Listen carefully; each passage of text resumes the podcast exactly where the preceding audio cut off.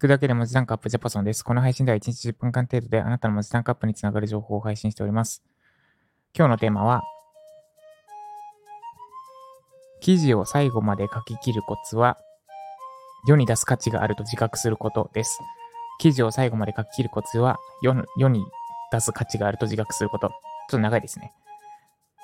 書き切るコツは、価値を自覚することです。書き切るコツは、価値を自覚すること。これは、例えばブログ記事を書いているけれども、これなんか公開する必要あるかなとか、途中で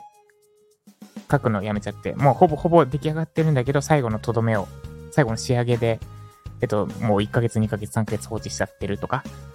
リサーチまで終わって、構成も作ったけど、執筆が重くてできてないって方に参考になるはずです。私の体験談ベースでお伝えします。最近ユーデミのコースを作りました。てか最近てか、ユーデミのコース作ってると毎回行き詰まるんですが、それは、これ、なんか、出す意味あるかなってとこです。私もそうなります。ユーデミに例えたらですけど、あと対策の記事作るときもそうですね。あの、1週間とか2週間とかかけて書くような記事の場合、1週間、まあ2週間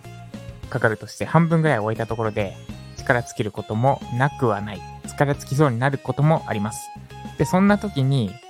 最後までやりきるコツ、私がやっていることをお伝えします。それは、競合を見直すこと。あと、それまでに書いてきた自分の記事。えっと、ユーデミで言うと、それまでに作った動画を見直すことです。で、これはリサーチをしっかりやっているって前提があってのことなんですが、まず、競合を見直してみると、今まで、競合を見直すかつ、競合を見直してみると、あ、ここが足りないなとか、改めて見てくるはずです。今世の中には、こういう情報を提供しているものがないんだってのが、改めて認識できる。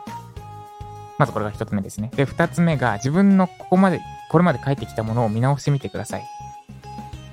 丁寧に作った、丁寧にリサーチして丁寧に書いてきたものがあるのであれば、あ、これめっちゃいいじゃん。これ早く世の中に出してあげた方がいいわって思えるはず。で、そう思えたんなら、残り、最後の、まあ、なんだ、残り半分とか、まあ、きついのって残り30%ぐらいですかね。あと30%で完成するんだけど、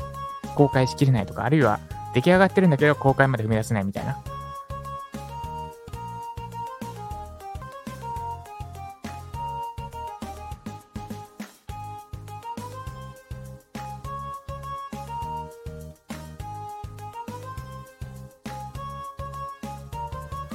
はい、すみません。荷物が届いたので、ちょっと中断しました。もう本当この荷物のピンポン。まあ、あの、私、Amazon は、えっと、オートロックだけ解除する。で、それも、机に置いてあるボタンを押せば、えっと、インターホンのオートロック解除ボタンが、リモートでウィーンってなって押されるようになってるんで、スイッチボットってやつ使って。だからピンポンになったらそのボタンを押すだけでいい、よくて。そしたら、オートロック開いて、で、置き配にしてるので、家の玄関の前に置いててくれるっていう風にしてるんですが、それでもピンポンってなると、やっぱ、中断されますよね。集中力が分断されるというか、寸断されるっていうのは置いといて、これ早くなんとかしたい。ですが、もうすぐ引っ越すかもしれないので、それで、それで解決するかもなっていうのを話を置いといて、今話してたのが、あれですね。えっと、競合記事見ます。あ、で、こういう情報今世の中には出てないんだっていうのがわかります。で、その後、自分が書いてきたこれまでのものを見ます。あ、これ早く世の中に出してあげた方がいいわ、絶対ってなる。そうなれば、苦しい残りの3割とか、あるいは、ひよってて公開したくないって気持ちが、に勝てます。で、最後までやりきれる。で、これは私もユーデミ作ってる最中に何回いつでも、いつもやってることです。例えば、最近作った Google ドキュメントのコースっていうと、もう本当に途中何回も心折れそうになりました。これやる意味あんのかと。で、しかも Google ドキュメントみたいなツール系のコースって結構大変なんですよ。あの収録してで操作してみたらなんか思ってたのと違う動作しちゃって、あれどういうことって理解し直してみたいな。でなんで自分、私自身が Google ドキュメントの理解深めるっていう意味でも役には立ったんですが、Google ドキュメントコース、私が出す必要あるってめっちゃ思うじゃないですか。出す必要あると思います？例えばあなたがなんか Google ドキュメント、スプレッドシートのコース出すってなった時に、別にもっと詳しい人いるしなとか思っちゃうじゃないですか。って思っちゃって、私も、うわー、うわーって思いながら作ってたんですけど、で、その時に活用してたのが今言った2つです。まずそもそもユーデミー内に出てない。本当に基本的なコースしか出てないから、ここに応用的なを、応用的、応用な、応用的なことしか扱ってない Google ドキュメントのコース出したら、まあ需要あるだろうと。で、その今出てる他のコースも買って実際中身見たんですが、なんだ、ファイルの作り方とか、あと Google アカウントの作り方。アカウント作ってログインして、で、Google ドキュメント開いて、新規ファイル作成して、で、名前を変更して、あとなんだ、テキスト入力の仕方とか、あと、えっと、リストの作り方とか、装飾？太字の仕方、アンダーバーの作り方とか、もう本当に基礎中の基礎。多分、ワードさ、一回でも触ったことある人なら必要ないだろ、これみたいな。あ、そう、それはディスってますね。本当に基礎中の基礎のことしか扱ってなかったので、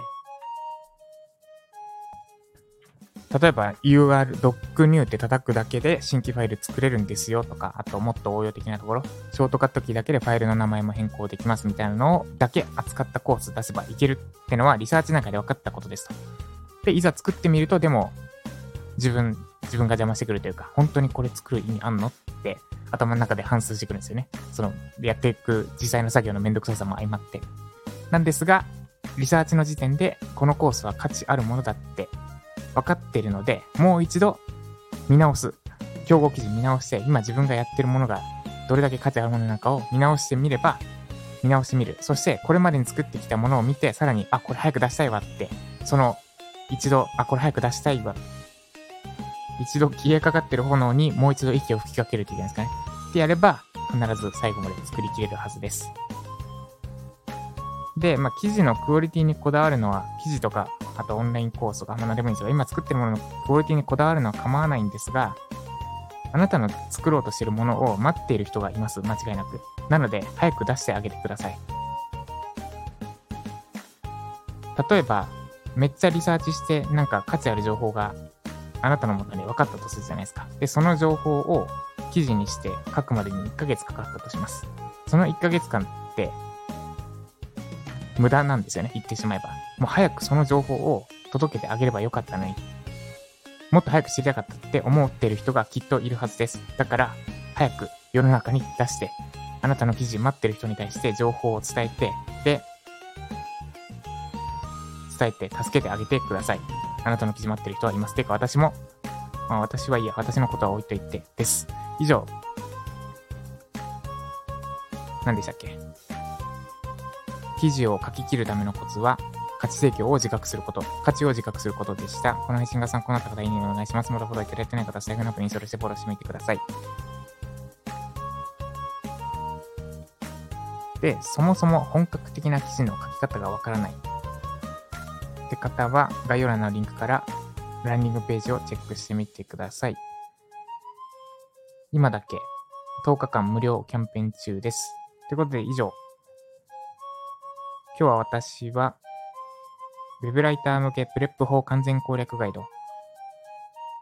の作成を進めていくのと、それぐらいかなそれぐらいです。では今日も頑張っていきましょう。以上、ジャパソンでした。